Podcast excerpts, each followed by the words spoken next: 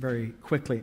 Okay, uh, we are opening uh, 2024 with a new series through the book of Colossians. The book of Colossians, it's a letter actually that the Apostle Paul wrote to a particular group of Christians uh, who were trying to follow Jesus. And um, one of my hopes for 2024 is that we would spend, especially on Sundays, more time through books in the Bible. Uh, in 2023, uh, we preach, of course, through the Bible, but we did it thematically, looking at different themes. In 2024, we're going to take a look at maybe three or four, maybe five books in the Bible, and we're going to, as a community, be reading scripture together. And so, for the next six weeks, we're going to be in the book of Colossians, and I want to invite you every day. Somebody say, every day. Every day to read a portion of the book of Colossians. Here is the good news about the book of Colossians, the letter. It's only four chapters. Amen. Some of you are like, whoo, praise God for that. Only four chapters. More good news. You could finish reading the book of Colossians in about 20 minutes. In about 20 minutes. Some of you are like, yeah, praise God, I'll sign up for that. But the goal is not just to read through the book of Colossians once and say, did it, get my check here, I'm I'm all done. No, the hope is that we would allow the Word of God to slowly penetrate our hearts. What does that mean? It means there might be a day where you read two verses and you just sit there and go, wow. It might be one day where you read a chapter and you open up your journal and you reflect on thoughts. What are you learning from the scriptures? Or it might be that you are uh, reading through the whole thing in one sitting and then doing it again. And so we want to immerse ourselves uh, in the book of Colossians. There's so much here, and we're focusing on the supremacy and the sufficiency of Jesus Christ. To talk about Jesus as supreme is to say there's no one like him. He's the King of kings and Lord of lords. He's, he's beautiful. He's good. He's forgiving. He's gracious. He's compassionate. He is supreme. Amen. And he's sufficient for you. He's your sufficiency.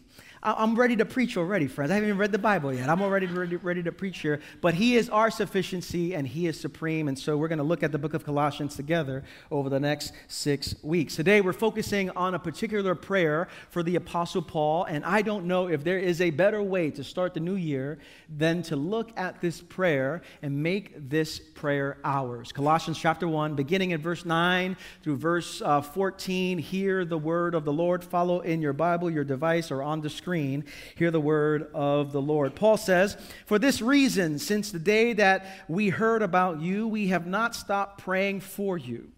We continually ask God to fill you with the knowledge of his will through all the wisdom and understanding that the Spirit gives. Pause here for a second. This is a prayer that we want to be praying for ourselves, but this is a prayer that we want to be praying for others as well. And so, as you look at this prayer this week, here's some homework for us. What if we all prayed this prayer every day for people we love? And you fill in their name. We continually ask God that you would fill um, uh, uh, Rosie, that you would fill uh, John, that you would fill whoever with the knowledge of your will. That you would fill me with the knowledge of your will. Let's, let, let this be a prayer that we pray this week through all wisdom and, and understanding that the Spirit gives, so that you may live a life worthy of the Lord and please Him in every way, bearing fruit in every good work, uh, growing in the knowledge of God and being strengthened with all power according to His glorious might, so that you may have great endurance and patience and giving joyful thanks to the Father who has qualified you to share in the inheritance of his holy people in the kingdom of his light. For he has rescued us from the dominion of darkness, amen, and brought us into the kingdom of the Son he loves, in whom we have redemption, the forgiveness of sins. Let's pray. Jesus, breathe on us through the power of your Holy Spirit. Give us eyes to see and ears to hear and a heart to receive all you have for us on this first Sunday of 2024. May this prayer be our prayer, Lord.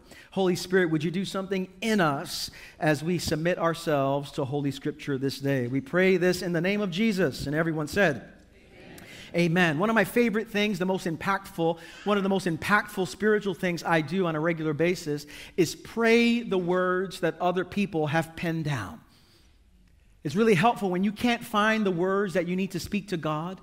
When you're, you're, when you're wondering, what do I say to God at this particular moment? Sometimes I need the help of others to help me to pray. This is why I read the book of Psalms, because the book of Psalms is the prayer book for the people of God. When I find myself stuck, I read through the Psalms, and the psalmist helps me to find words. Ah, that's what I want to say to God. But throughout history, there have been people who have penned down prayers to help them uh, speak to God, but to help others find words to speak to God as well. When I think about some prayers, I think about one prayer by the theologian Reinhold Niebuhr. Uh, Niebuhr wrote a prayer that many of you have on your refrigerator in your bathroom God, grant me the serenity to accept the things I cannot change, courage to change the things I can, and wisdom to know the difference. How many of you have seen this prayer? This, it's, it's everywhere. Hallmark has it. I, they, they took over this prayer. Hallmark took over this prayer, but it's a good prayer for us to, to kind of help us uh, name our own longings before God. There's another prayer by uh, St. Francis of Assisi who says, Lord, make me an instrument of your peace. Where there is hatred, let me sow love. Where there is injury, pardon. Where there is doubt, faith. Where there is despair, hope. Where there is darkness, light. Where there is sadness, joy. There's just some wonderful prayers that have been written for us for our benefit, for our spiritual formation, for our life with Jesus. There's another prayer that I came across uh, recently. It's called the morning prayer. And I really identify this with this prayer because it can be prayed with integrity every single morning. The morning prayer starts like this It says, Dear Lord, so far I've done all right. I haven't gossiped, haven't lost my temper, haven't been greedy, grumpy, nasty, selfish, or overindulgent. I'm really glad about that. That's how it starts, but the prayer continues. But in a few minutes, God, I'm going to get out of bed. And from then on, I'm going to need a lot more help. How many can identify with that prayer? It's good the first few minutes, you're doing all right, but when you get out of bed, you're going to need some help. For our spiritual development, we need the prayers, the words of other people to help us find our words and to pray before God. And what we have before us in the book of Colossians, chapter 1, verse 9 through verse 14, is a majestic prayer. It's a master class in prayer. If you want to grow in your life with God, this is a prayer that you want to begin with. If you're a new Christian, if you're thinking about following Jesus, this is a prayer that you want to start with. If you've been a Christian for many years, decades, this is a prayer that you want to return to. It's a masterful prayer that the Apostle Paul writes to this church. And what makes it masterful is where Paul is writing from. Paul is not writing from a resort, he's not writing from vacation, he's not writing from Jones Beach. Paul is writing at this moment from prison. He's writing from a very difficult point place in his life, a difficult point in his life, and he offers these powerful words. You know, some of the greatest prayers come in times of pain. Some of the greatest, most profound prayers come when our lives are a bit disoriented. When we can't find our way, sometimes the heart speaks and our longings and our hopes are emerged. And this is what happens with Paul.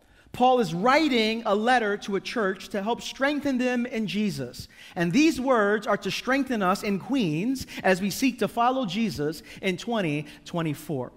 When Paul begins this letter, he begins with customary language. Back in the day, they would talk about greetings. At every letter that they would begin, they would start with greetings. And Paul has his own greetings, but his greetings tend to be different from how everyone else in the ancient world wrote. Because when Paul began his letter, he always began with two words grace and peace.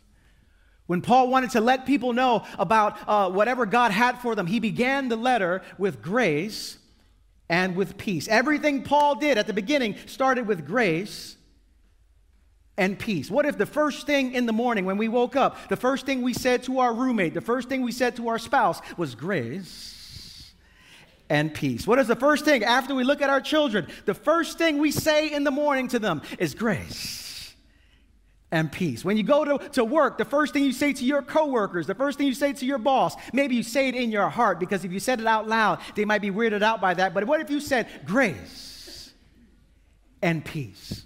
What if our lives, the first thing that flows out of our hearts are grace and peace? For the Apostle Paul, these words are really important.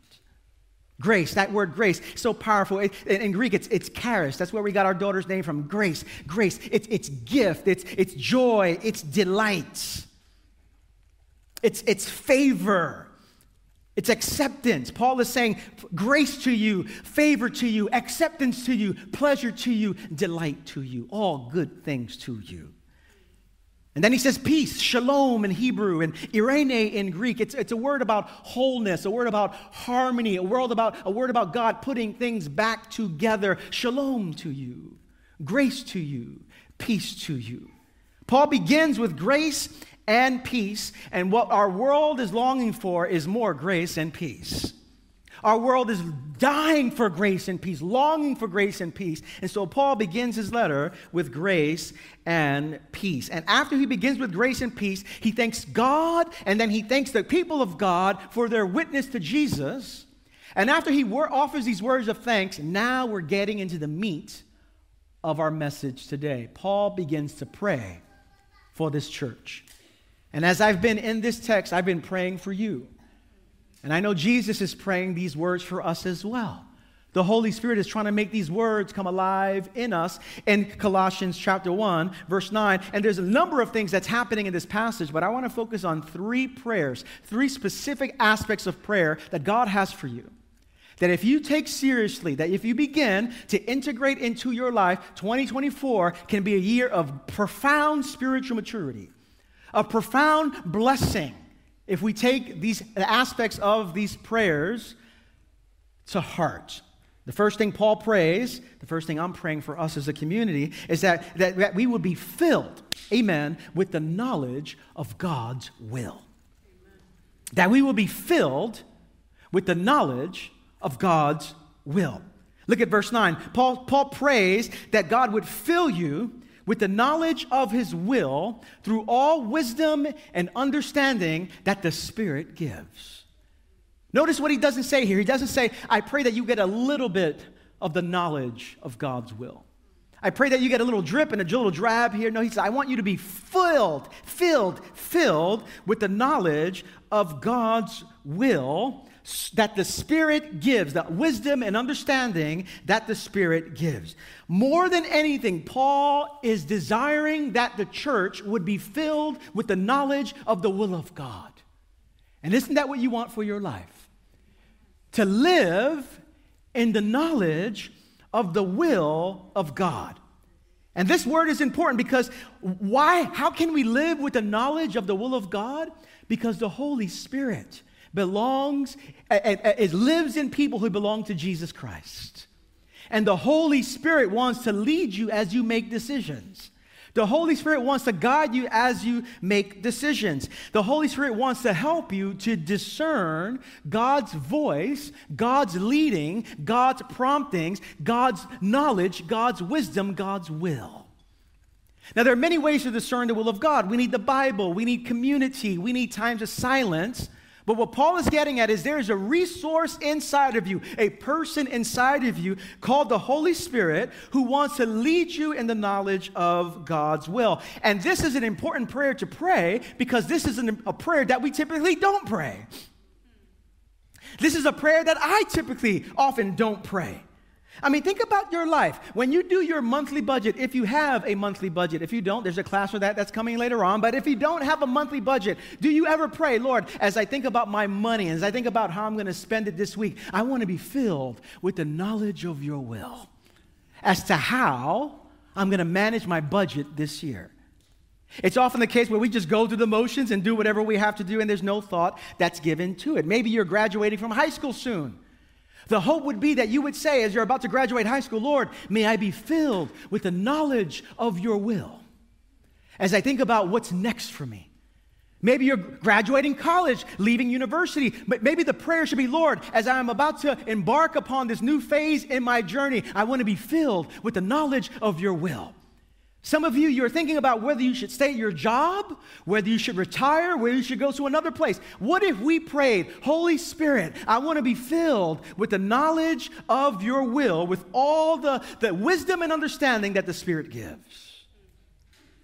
And yet, I know that this is not the default way that we live.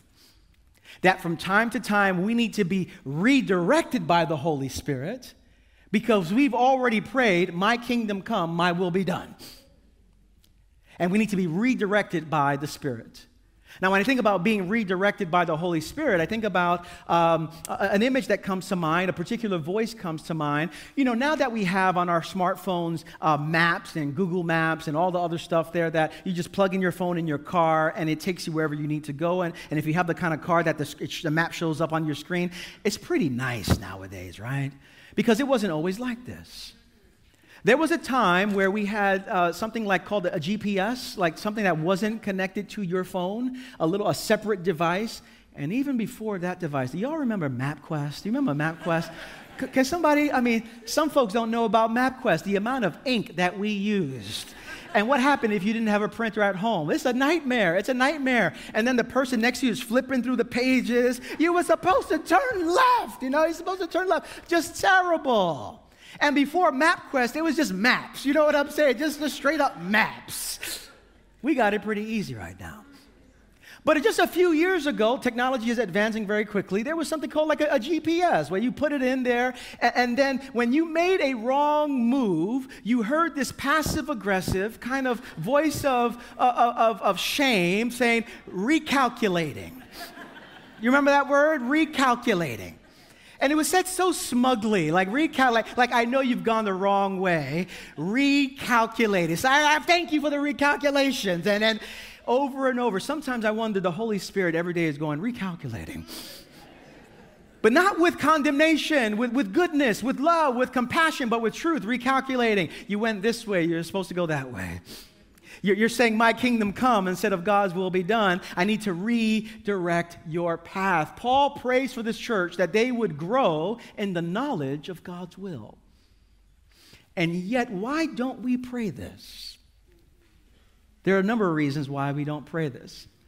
Four minimally come to mind. They all start with the letter F, so I can help you remember this. The first reason we don't pray this is because of, of a, this is more of a cultural phenomenon a phrase that I heard from a Quaker author named Parker Palmer. He talked about something called functional atheism functional atheism. What is functional atheism? The very simple uh, definition of functional atheism is that it is the, the unconscious, unexamined conviction that if anything decent is going to happen here, we are the ones who must make it happen. A conviction even held by people who talk a good game about God. Let me make it even more plain. An atheist doesn't believe that in the existence of God. An atheist doesn't believe that a God exists or that we should be in relationship with this kind of God. But what happens when you do believe in God? What happens when you do go to church? What happens when you are a follower of Jesus, but you're not asking for direction? You're not living as if Jesus is truly here. I'm not living as if Jesus is truly here. It's, it's functional atheism. It's I'm functioning as if I'm an atheist because I'm making decisions however I want to make decisions. And so, one way, one of the reasons we don't ask for the will of God is because we have just, we're doing fine, thank you very much. Another reason we don't ask for the will of God or, or knowledge for the Holy Spirit to give us this is because of fear. That's the second F. Because we, we are scared, aren't we? If I pray, your will be done, where's God going to take me? What is God going to allow to happen to me? What are the conversations? What's the, what's the path that God has for me? And so instead of praying this with courage and with confidence, we're afraid. I'm, and so I'm not going to pray, Your kingdom come, Your will be done, because God, where are you going to take me? And so, what, often in our mind, what we have in our mind is an image of a sadistic God who just can't wait to make your life a living hell. But that's not the God who Jesus reveals.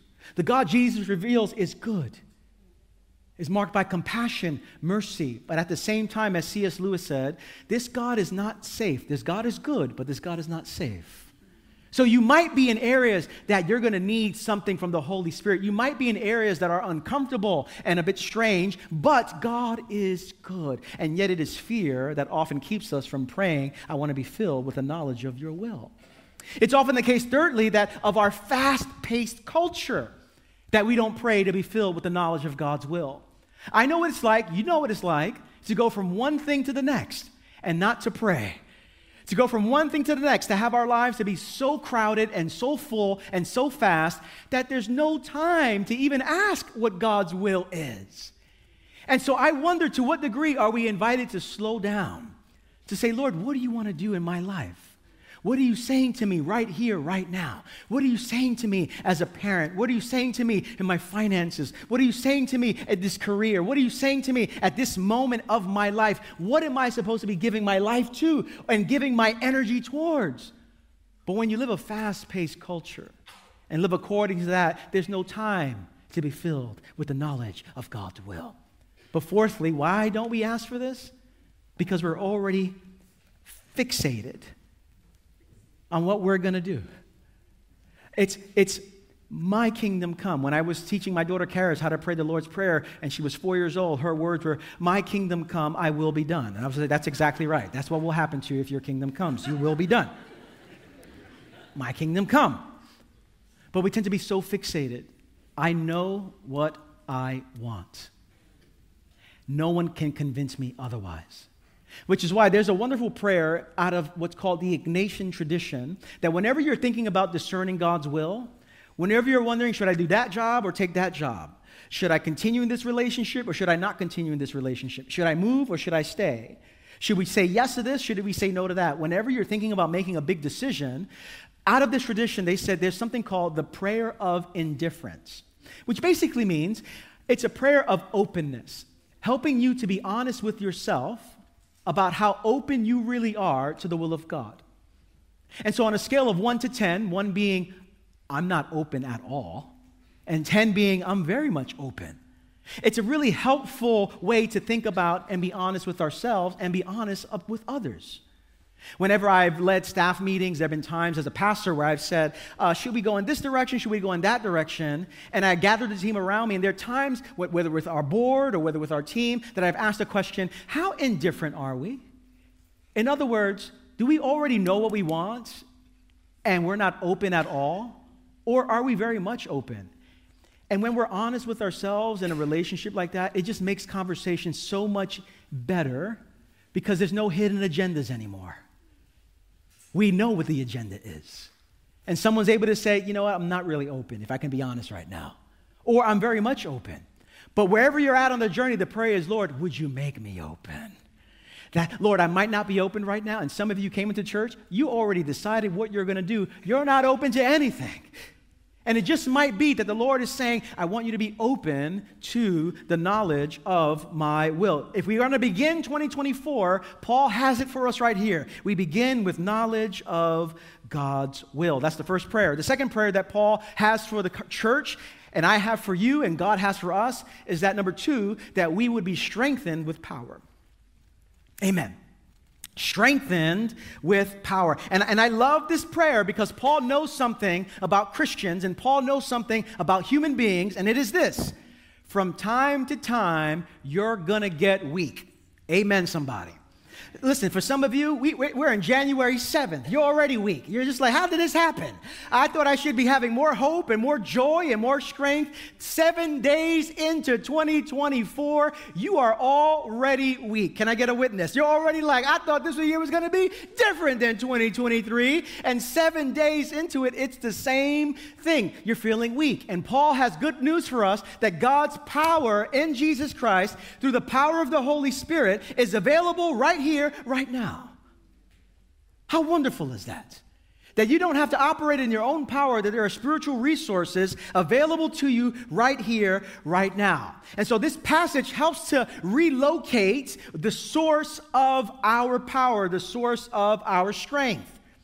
In other words, it's very easy to live a life feeling empowered by what we do, empowered by our connections, empowered by our wealth, empowered by our education, empowered by our achievement. Lots of us find strength and consolation in the things that we have, in the things that we do, and the people that we know. But at some point in our lives, there are challenges that come your way that no association, no network is going to help you with. There are times when challenges are going to come your way that no matter how much money you have, is not going to work. There are going to be times when challenges come your way that your degree and your achievement and your accomplishments will only take you so far. And when you are at an end to yourself, you can open yourself up to the Holy Spirit's power. That God's power is radically available to you right here and right now. And so Paul says, I'm praying that you would have power, but notice the end of the power. The power that Paul gives us is not simply that we can feel physical strength. The power that Paul says is available to us in the Holy Spirit is not simply that we can fall on the ground and get back up again. Paul has a particular goal with the power of God, and the goal is endurance and patience. Help us, Lord. Filled with power for what? Endurance and patience. How many of you need the power of God today for endurance and patience. Because we live in a world that's not marked by endurance and patience. It was Eugene Peterson who said that we live in an impatient, shortcut, addictive culture. We live in an impatient, shortcut, addictive culture. And instead of our lives being marked by endurance, by the strength that God gives, it's impatience. And I understand this. It was the church father Tertullian who said that all sin, or perhaps original sin, can be traced back to one thing impatience. Think about the ways you've sinned against others, sinned against God, people sin against you. Isn't it so much rooted in impatience? I want, I want it now. I want it now. I'm going to make a decision right now. He says, you could trace so much of our brokenness in our world to impatience. And so in 2024, here's Paul's prayer for you. Here's my prayer for you. Here's Jesus' prayer for us that you would have power to endure, that you be patient. May God help us. Because for some of you right now, you came to church and you feel like you are at your end. But here's good news God has power for you. Some of you came to church, you're ready to give up. Ah, good news, God has power for you. Some of you said, I don't know about this Christianity thing. I'm going to I'm to go back to whatever I was doing before. Ah, God has power for you right here, right now. Strengthened with power. Then, third, Paul prays that we would be filled with the knowledge of God's will. Don't you want that? Paul says that you would be strengthened with power. Don't you want that? Then he says, thirdly, that we would offer joyful thanks. That our lives would be marked by joyful thanks, giving joyful thanks to the Father who has qualified you to share in the inheritance of his holy people in the kingdom of light. When Paul says giving joyful thanks, he knows something. Paul did not have data uh, at that time to understand the psychological implications the way that we understand it today. Paul did not have particular data to help us understand that when you practice joy, the wires in your brain, uh, they get rewired, that, that your body is able to, to, to be self-regulated a little bit more, that there is a heightened sense of joy, a heightened sense of well being when you practice thanksgiving. Paul didn't know that, but that's true. Gratitude, thanksgiving is, is joyful acknowledgement that I have received gifts from God. And when our lives are marked by gratitude and joy, our lives are now filled with God in new, profound ways. But why do we give joyful thanks? Paul is very specific here. We give joyful thanks because God has qualified you. Oh, praise God. God has qualified you to share in the inheritance. I don't know what kind of family you came from. Maybe some of you, you might not get an inheritance. You might not get something. Maybe you came from a broken family where you're not gonna, you can't receive something that will go be passed on from one generation to the next. No matter where you find yourself, no matter what family you came, your, came from, in Christ Jesus, you have been qualified to share an inheritance. That God has something for you. And aren't you glad that it is God who does the qualifying? Amen, Teddy. Aren't you glad? I needed an amen from somebody. Aren't you glad that God has qualified you? Aren't you glad that you don't qualify yourself? And aren't you glad that your sins don't disqualify you? Aren't you glad that it is the grace of God that qualifies you to receive the inheritance of His holy people in the kingdom of light?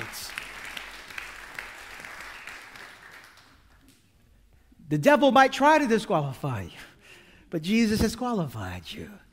His blood has qualified you.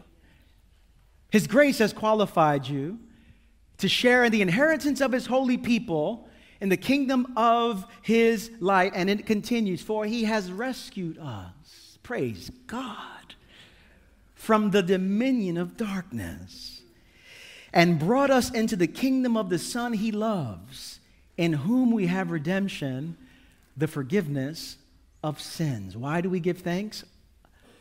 Because in Christ Jesus, your sins have been forgiven.